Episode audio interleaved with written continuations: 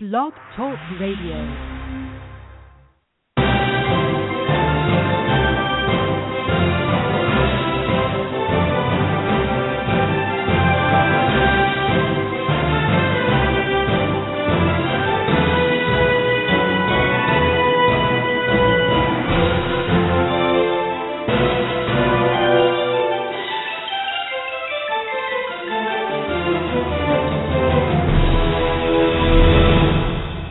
Today is Wednesday, January the 28th, 2015. And as always, I'm your host, John Hansen. Now, over the coming weeks, and we'll be doing this probably beyond this point, I'm doing a series of what you could call informal, off the cuff interviews with a number of executives and experts from various areas of the procurement world. And I'm focusing on what I consider to be the three most important questions for our industry in 2015. Now, I didn't come up with these questions in a vacuum, uh, talking with myself, but more over the past year, looking at some of the interviews I've done, some of the discussions and the feedback and the response from you, the listeners and readers to the Procurement Insights blog. This, these three questions are centered around themes or topics that, that, that appear to be the most important to you what matters the most to you. And so by bringing in these these uh, experts and these these industry thought leaders, the hope is to shed some light on the different variables out there that we're dealing with within the context of, of, of these three uh, important or specific areas. And joining me today to carry on the discussion is Kate Vitasek, who is one of our industry's top experts and author of five books, including Vested and Getting to We, and Phil Coughlin, who is the president, Global Geographies and Operations for Expeditors International. Now, before I bring both Kate and Phil on, I want to remind everybody that we are broadcasting live over the virtual airways of the Blog Talk Radio Network through our studios in New York City. However, if you can't join us live, that's not going to be a problem because the entire broadcast is being recorded, and that means, listeners, you can tune in at your convenience on an on demand basis. And this is just one of the great, great features of Internet radio, and in particular, Blog Talk Radio. Now, seeing that time is short, we've allocated 30 minutes for discussion. Without further delay, I'd like to welcome to the show both Kate Vitasek and Phil Coughlin. Welcome. How are you today? Great, John. Thank you for having me. Well, you know, and I understand. Uh, I'm sorry, Kate. Hi. Good, good. Glad to be on again. Always nice to be on your show. Well, you know, and and, and it was actually great to finally meet you in person in Virginia, and uh, see that we share similar uh, fashion coordination tastes. I think everyone missed the memo on that one. Anyway, nonetheless, it's great to have you back, Kate and Phil. And you know, one of the things that I liked about our discussion in the virtual green room is the uh, fact that we, you know, we can really get into it in this sort of informal setting. And, and one of the three questions we're going to focus on, starting with uh, Robert Handfield's and Gerard Chick's assessment in his recent book, Procurement's Value Proposition, that there is a definitive and definite gap between the old purchasing uh, or buyer uh, professional and the new procurement professional. And I use those two words, purchasing and procurement, uh, with deliberate intent. But more so in the content of what we were talking about, one of the issues that you raise in terms of, of, of the T and C's or the approach to supplier relationships that is, is is derailing a lot of the initiatives and the the outcomes that people are hoping to achieve. And so maybe just to pick up on that conversation, Phil, when you talk about T and C's and having a negative impact on on on suppliers and vendors, can you elaborate a little bit more? I know you mentioned Apple and and and uh, such in terms of lopsided deals, but why is this important uh, in, in terms of uh, an issue we have to address? And in terms of the generational divide uh, that Handfield referred to, I mean, is change on the horizon? Yeah, John. Well, I, I guess I, briefly to just touch on it, what, what's what's sort of transpired over the last several years in logistics space is the terms and conditions have become more and more aggressive. We've moved away from industry standard and liability regimes around the world like Warsaw Convention and Montreal Protocol. We've gone to sort of each customer, shipper, consignee crafting their own terms and conditions. And those terms and conditions have extended payment terms out to a, significant amount of time. They've shifted the risk that's inherent with a shipper or consignee over to the the carrier or the service provider, and they've just gradually expanded the amount of exposure, liability, and risk, while simultaneously through the procurement organization driving pricing down to somewhat of a commodity type process. So what that has really done is it's begun to push away sort of the more strategic uh, and thought and, and, thought leaders, and really it's become much more of a transactional.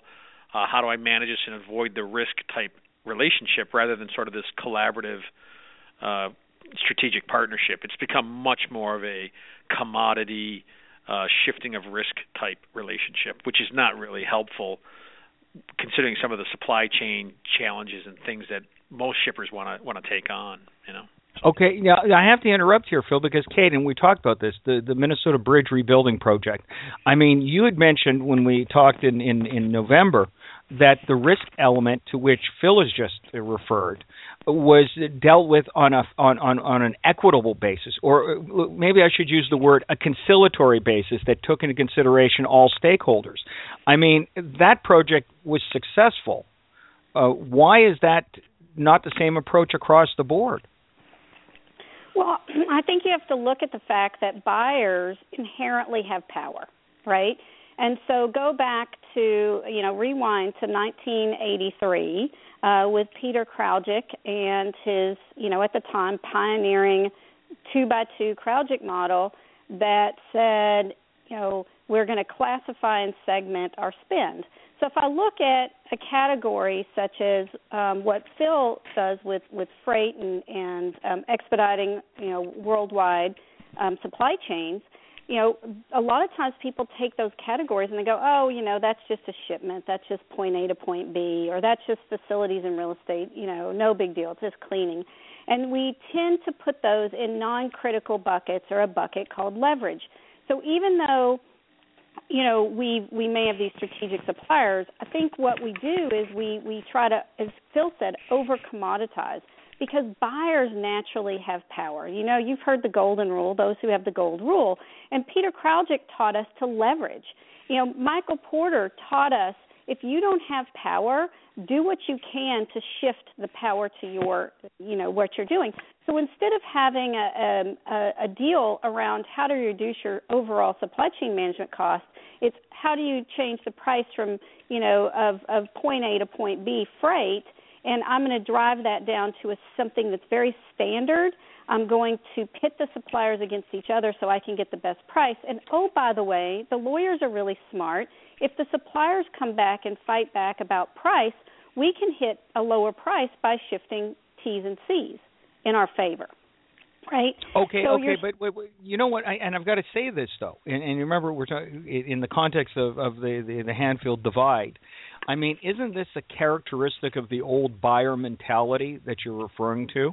And will this jump? And I'll go back to Phil and then come back to you, uh, Kate, uh, after I hear Phil on this. But is this something, Phil, that will jump that chasm that Handfield talks about to this new generation of, of, of procurement professionals who have chosen to be in the profession, who are part of this strategic renaissance? I guess you could call it strategic renaissance, where we recognize now that it isn't just getting the best price. There's there's strategic elements to it, and I'll talk about an automotive industry study shortly.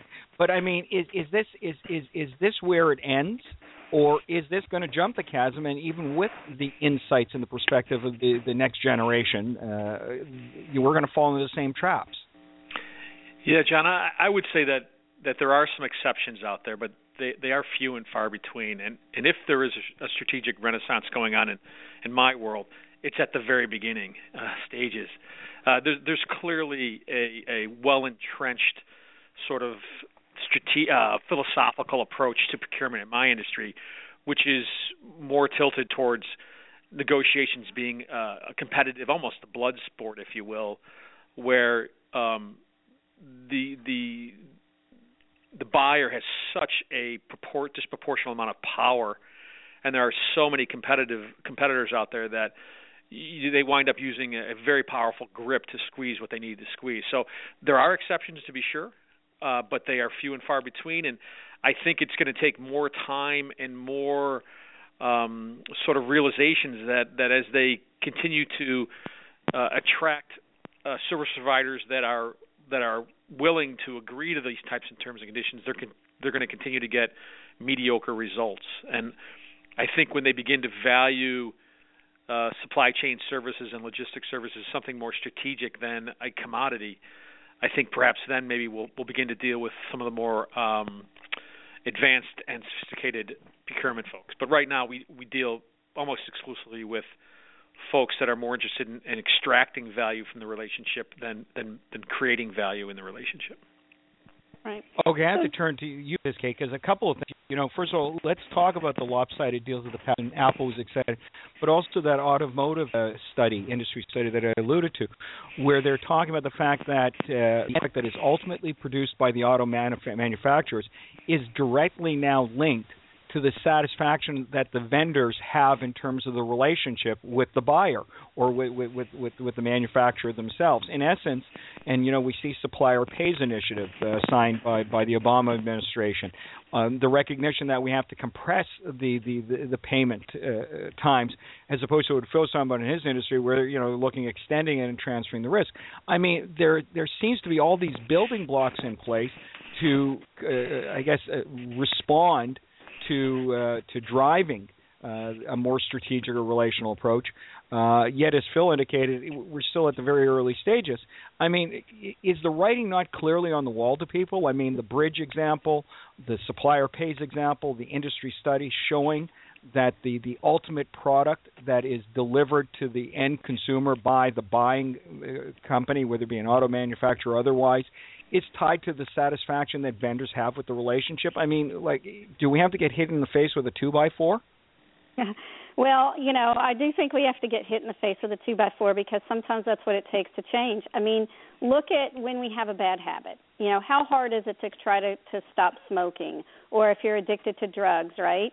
So I think buyers are addicted to, you know, being able to get the short term win by bringing out the hammer right? And so they don't have the impact until later. Look at Apple GT Advance, right?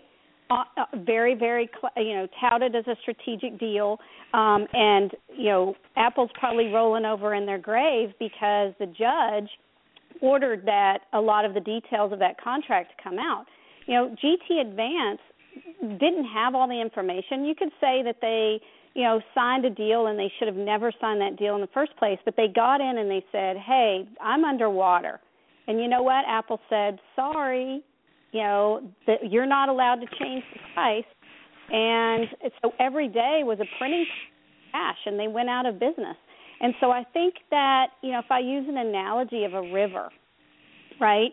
We're to the point where the river has really, you know, the water in the river is is down and we're we're exposing the rocks so as you said, getting smacked in the face. GT Advanced going bankrupt, it smacks Apple in the face. You know, and they're a oh. big, powerful company with lots of cash, and they can probably go to another supplier in the short term. But that happens over and over and over again. You have companies like Expeditors saying, you know what, take your business. I can't do business with you. You know, we need to have suppliers who are willing, like Phil, to be more transparent with your customers and say, you've pushed too far. This doesn't make sense. Right, because okay. buyers. Well, what, now let me ask you this. Let me ask you this, and, and, and Phil, I'll go to you. Hearing what Kate just said, I mean that that that ability to stand up and say you've pushed too far. I mean, from where does that originate? I mean, and, and, and again, I'll, I'll go to this new generation of, of procurement fr- professional coming into the picture. They know what's wrong. They know what doesn't work. So there'll obviously be uh, some pushback potentially from the rank and file. I don't know, but in within your organization, it, it, does that have to achieve higher up? Like, it, it seems like for for any meaningful traction or scalability to be gained, you have to have leadership who is informed and understands the consequences of their action rather than merely adhering to a contract, you know, the best interest of the, the, the vendors or other stakeholders be damned. I mean, like, where where does that originate, Phil? Yeah, John, I, I think what what what I'd like to describe to your audience is that, for, I would say the vast majority of the time, the contracts that that I'm dealing with and that my I'm, I'm positive my my competitors are dealing with they're not they're not tailor made or custom made for for the business at hand or the industry. Uh, many cases they're they're sort of generalized contracts that may deal you know loosely with transportation or logistics or warehouse and distribution. And then uh, being a sort of a, a template they continually get additional provisions and sections added to them by the let's say general counsel or financial office until you have sort of this quilt of a contract. You know, bits and pieces sewn together around a centralized service, right?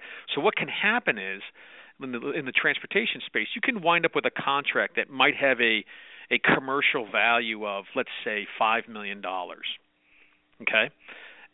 But the liability exposure and the liability expectation because of the the general terms that have come in could be 50 million or 100 million. They're so disproportionate between the commercial benefit versus the risk imposed. And and it's it's it becomes this this debate where perhaps the procurement person doesn't really understand logistics or in the in the opposite the logistics person negotiating doesn't understand the terms of indemnification and liability regimes so you get stuck in this world where they're like just sign it everybody else has and, and it's a difficult it's a difficult discussion to have because it's the commercial value versus not not even a proportional risk something that's quite quite out of whack. So the problem is that we have people signing them. So you're you're stuck in this you know I'm going to win on principle but I'm going to lose on profit kind of a thing. It's it's quite frustrating at times. But um you know we just we just need to get another dialogue going out there another discussion that that these contracts come with some significant teeth and we need to make sure that there's proportionality. That's that's okay. really what the at the crux of the matter. Yeah. Okay, so when you talk about proportionality, is the problem originating with the buyer? Is the problem originating with upper management uh, or, or corporate direction rewarding the wrong motivators? I mean, I remember Kate, you talked about your years at Microsoft and the rewards for saving money. In other words, you you actually were rewarded and acknowledged for getting the better of the, the, the vendor uh, than you were for collaborating with the vendor to everyone's mutual benefit. I mean, you know, so so is it the buyers who have looked at this generally speaking, let's say the older generation of buyers, and said, well, that's just the way it is, and I'm going to do it. I'm not going to lose my job.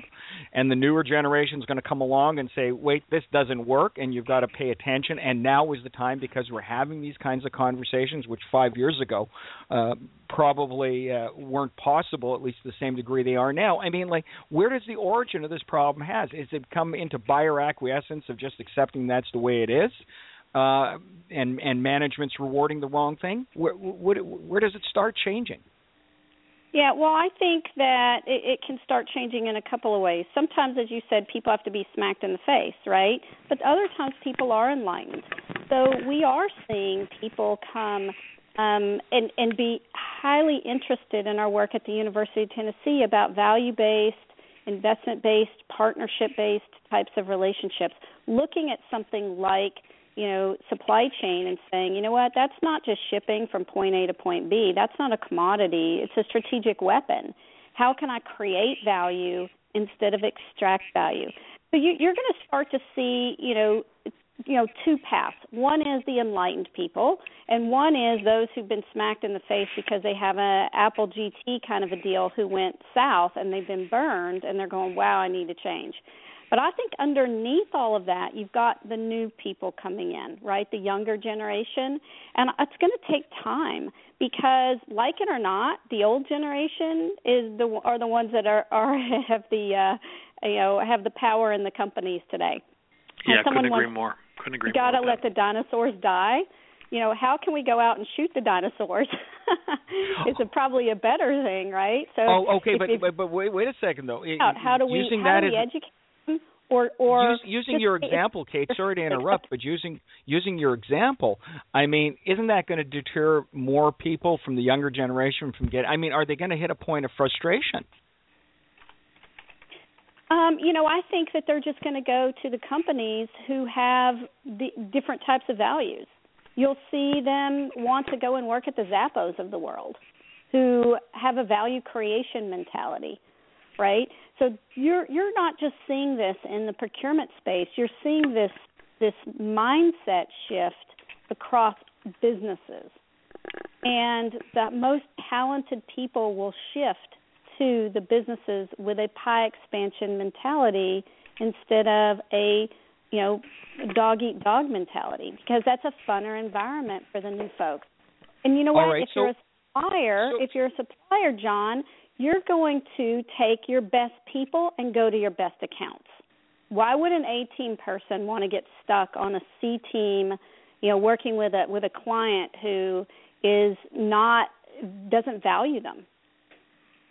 All right, so here's an interesting thing, and this may lead because all of a sudden when you were talking, Kate, I thought, you know, this is like a good to great example from Collins' book. I mean, ultimately, Phil, corporations who do adopt, which you're championing, what Kate is championing, which you, what we all know to be the right direction, are ultimately going to attract the newest, most innovative talent that ultimately uh, is going to give them a competitive advantage in the marketplace if we are to believe the surveys from the automotive industry saying a supply base that is is is, is liquid, well paid, uh, or fairly paid and happy with their buyer supplier relationships because they're part of this process is ultimately going, ultimately going to enable the company to deliver the highest quality of products and services. I mean, that in of itself is, is really going to be the key point. That's going to be the competitive advantage or the the, the, the, the, the tipping point. Is that a fair assessment? Yeah, John. I think I think the best way for me to, to describe you know what what you just mentioned is if you if you think about it, I'm also a buyer. I mean, Expeditors is probably one of the largest purchasers of transportation in the world, B- bigger than most of my customers. I'm buying directly from the airlines and directly from the steamship lines. We treat our relationships with those asset-based carriers entirely different than how we're treated by our customers. We we treat our our service providers, the airlines and the steamship lines, very strategically. Uh, our relationships with them are very open and transparent and win-win because frankly, we need them. And without without them, you know, we're, we'll be stuck buying planes and boats, and we don't know how to do that.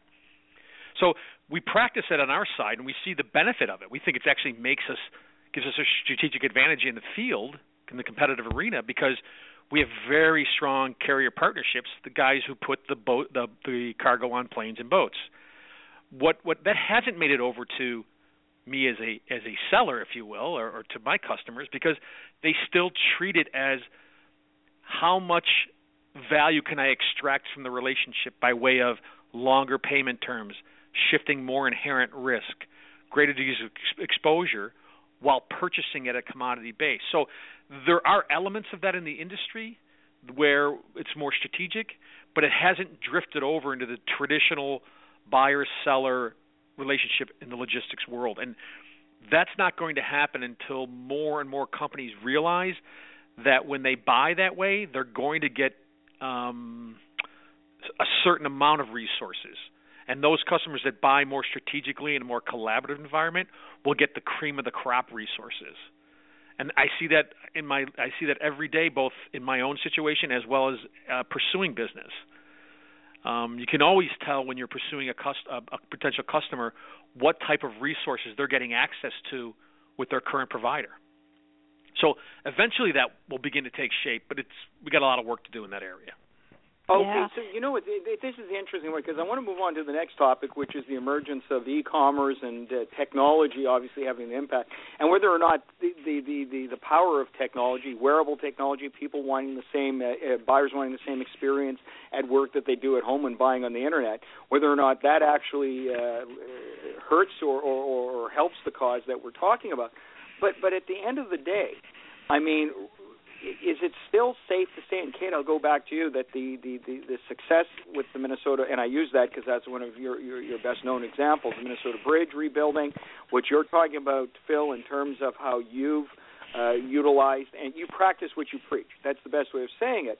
I mean, ultimately, is the driver for the overall scalability and massive change that needs to take place. Well, there's many different points, including the next generation coming up is the competitive advantage once it really manifests itself. In other words, when a company is seen as having a clear profitability, gaining market share, gaining strength, offering better products at lower prices, or whatever it may be, because of the strength of the relationship. I mean, is that the is that the overall shift that that that we're we're, we're ultimately going to see? Is that the Atlas uh, shrugged kind of moment? Yeah, I think so, and and that's one of the reasons why we're really big at, at case studies, right? So people who um, come and learn about the vested methodology and they implement it, we we really encourage them to submit their case studies and to make those public, because the more you know, the more people realize that win-win isn't just a nice thing to say; it's real right, um, is, is going to help what I think of as the cause or the movement. Um, so, and, and it is. It's just every day we get more and more people who've gone through our classes and, and they come back and say, "Wow, I changed the way I worked with that supplier, and it made all the difference in the world. I was fair. All right. I was candid. I was transparent.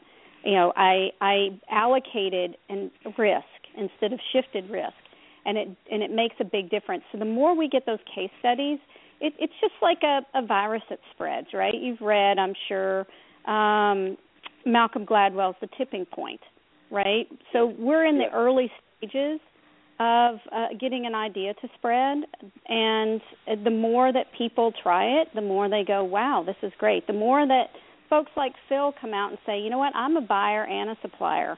and this is how I do work, and this is why we're we have a competitive advantage in the industry because I'm a buyer and I believe in this, right? And this is how we gain our competitive advantage. So I, I think you'll see it. It's just going to take time because, as you mentioned, you know, and as and as Handfield's mentioned, you know, there's kind of the old school mentality and the new school mentality, and like it or not, the old school mentality has the the the power jobs in the companies today. And so maybe the dinosaurs have to die, or maybe we need to, you know, uh, maybe we need to educate them. Maybe we need to see to shoot them off. I don't know. Come on, Meteor. Anyway, okay, Phil. Let me let me turn this question to you. We're going to run a little bit overtime, if that's okay. Technology. I mean, we're we're hearing the the lines between B to C and B uh, uh, really disappearing. The buyers are saying, why why can't I have the same experience at work that I have at home in terms of ease of use? We see all these platforms, cloud-based solutions. What used to take uh, years and and, and uh, millions upon millions of dollars to implement. Now we have uh, applications and solutions that can be implemented within a matter of, of weeks, if not days, producing results. Do these things help to facilitate uh, a, relationship-based approach to procurement, or does technology undermine it? Well, technology is a, is a is a huge game changer for this industry. I, I would say, you know, when people talk about the same experience they have in their personal life as they do in their professional life, and again referring to my industry, it's because when when you know when I shop for Christmas or I shop for the holidays, I can quickly find out where is my stuff and when will it be delivered to me. Two simple questions, two very important things I want to know. But when you're in the business world and you have all the complexities of volumes and and, and units and colors, sizes, uh, governments, airlines, ocean, and you try to answer those two questions in the same manner. Very simple questions, incredibly complex to answer. But technology is beginning to provide, if you will, visibility to the answer to those questions, but it's still a long way off because of the sort of disparate nature of the supply chain. There's there there really is no sort of single uh, window into where's my stuff and when will it be here. There are there are bits and pieces that technology can bolt together, but um, it's still not there. Now there are some great platforms out there, and it's having a dramatic effect, and I'm sure we're going to get there given the pace of technology and the change that comes with that. But I think what's going to really wind up happening is with technology and sort of this the, the move towards a single platform of visibility, what comes with that is also a single source of data. And that data will be one version of the truth. And from that, procurement groups will have better information regarding volumes, uh, commodities, types of volumes, trends and patterns in those volumes, spend. And so when they begin to put things out to bid and when they begin to put things out for review, they'll have much more reliable information uh, regarding service and volumes and, and, and spend. Right now, it's a bit of a uh, it's more art than science right now when bids go out. So I think technology will have a dramatic impact, but again, the the gap between the simplicity of me buying something online and having it delivered to my home versus managing sort of a complex, disparate global supply chain is a, is almost a quantum leap. Okay. Yeah. Well, and so hearing what Phil had to say, Kate, what are your thoughts? Yeah, I think um, technology is going to do um, some great things as well as potentially some not so great things. Let me explain. So I, I do think it will help compare apples to apples, right? So it, it's going to streamline how we work. It's the data point, the one version of the truth is absolutely critical.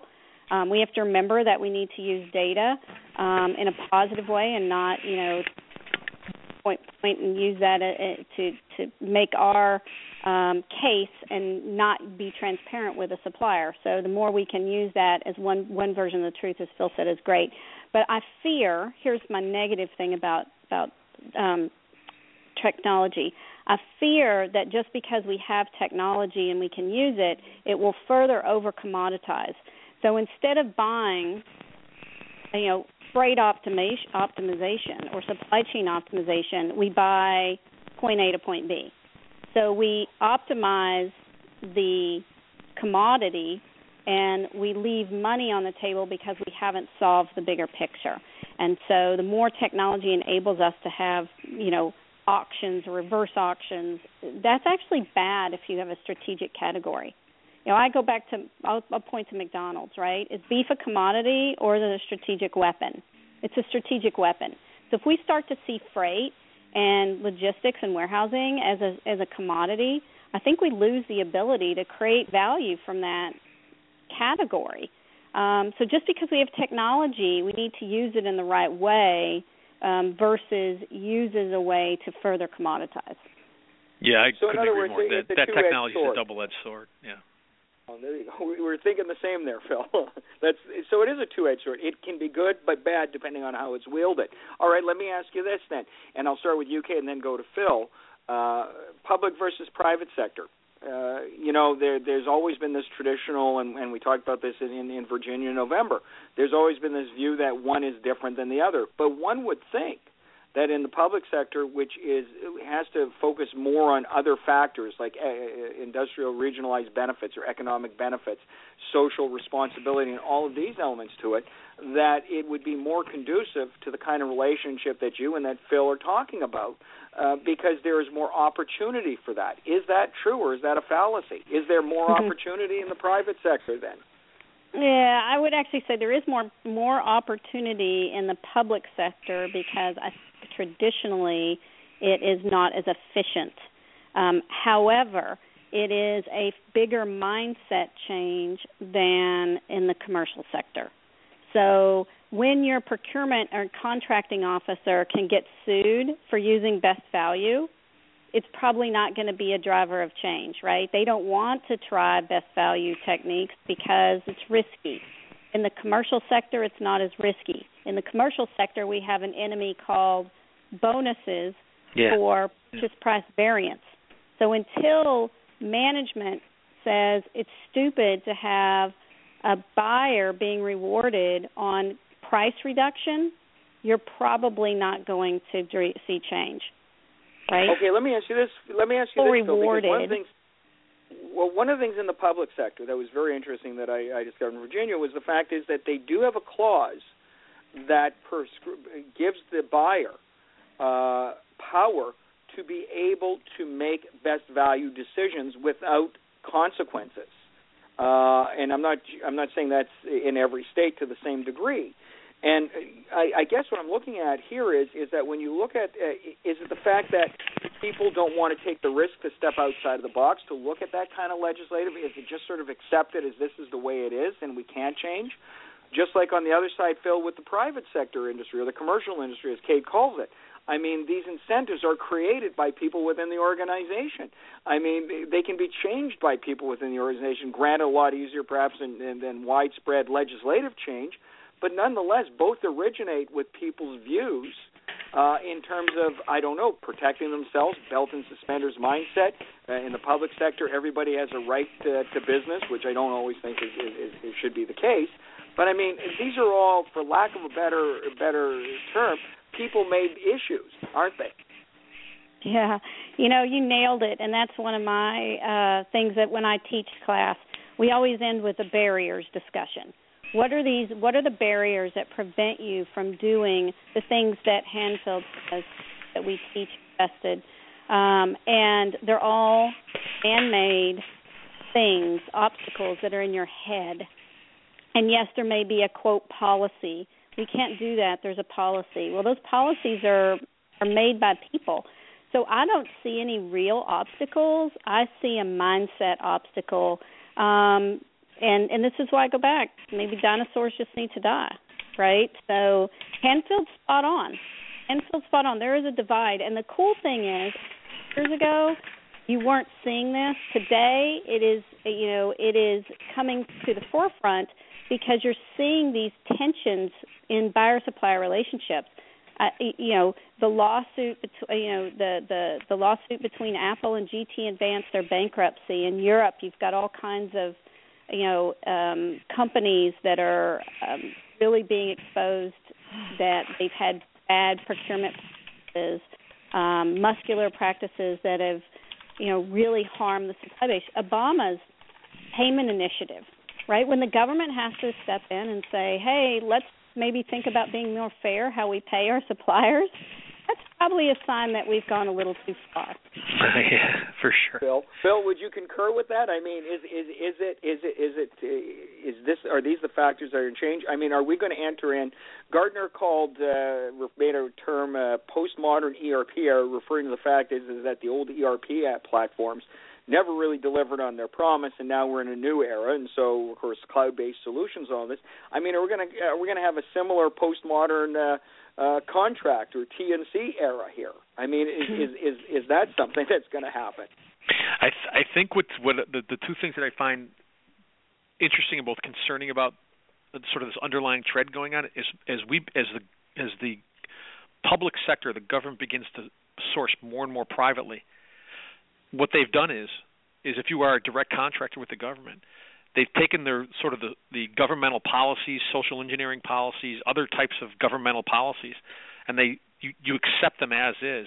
And not only that, but within those contracts, they have pass through uh, pass through uh, rules that trickle down right to all their to all their suppliers. So the number of people doing business with the government is growing at a rapid pace, and through sort of osmosis, public terms are now becoming integral parts of commercial private contracts. And so if, Oh, I, if I'm a know what? second or third tier provider, I'm still getting exposed to governmental procurement terms, which is which is All right. getting kind of tricky. So Well, listen, Phil, I know you've got to jump off the line, and thank you for staying overtime with us. Kate, just to close with you, one question, and, and again, uh, Phil Coughlin, uh, you President Global Geographies and Operations, Expeditors International, and certainly one of uh, one of the leaders in terms of the uh, hoping to facilitate this change that's necessary. Thank you for joining us. thank you so much, and have a wonderful day. Thank you. And and Kate, I, in in terms of the last comment with you, and I usually like to do this. Uh, these are the three questions that, that that again I had indicated at the top of the show that I found to be most important. What other question would you add to this in terms of 2015? Mhm. You know, I um I don't know that I would add a question. I think I would add a challenge that people have to start thinking about the total cost of what they're doing and looking at value uh, and how they're going to create value versus simply exchange or extract value from their partners. So, my question is Are you, listeners, extracting value, exchanging value, or creating value? And maybe it's time to think about your supply base and ask which suppliers need to fall in which ones of those categories. Interesting as always, Kate. Interesting perspective in, in the context of these things. Thanks for joining us today. Excellent. Well, thanks for having us. Well, I'll look forward to the next time we can share the airways. I'm sure we'll have many discussions in 2015.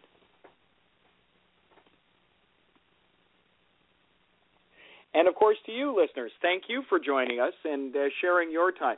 Again, this series of what we call Procurement Unplugged will continue with uh, discussion. The next one scheduled up is with Buyers Meeting Point's Kelly Barner and uh, Jeanette Jones, who teamed up to author a book called Supply Market Intelligence for Procurement Professionals. And in the relationship, or, or in the staying consistent with the theme that we have, uh, we're going to review this book and talk about this book in the context of, again, these three questions. Until we come at you over these virtual airways again, as always, I remain your host, Jon Hansen. Have a good week. Bye for now.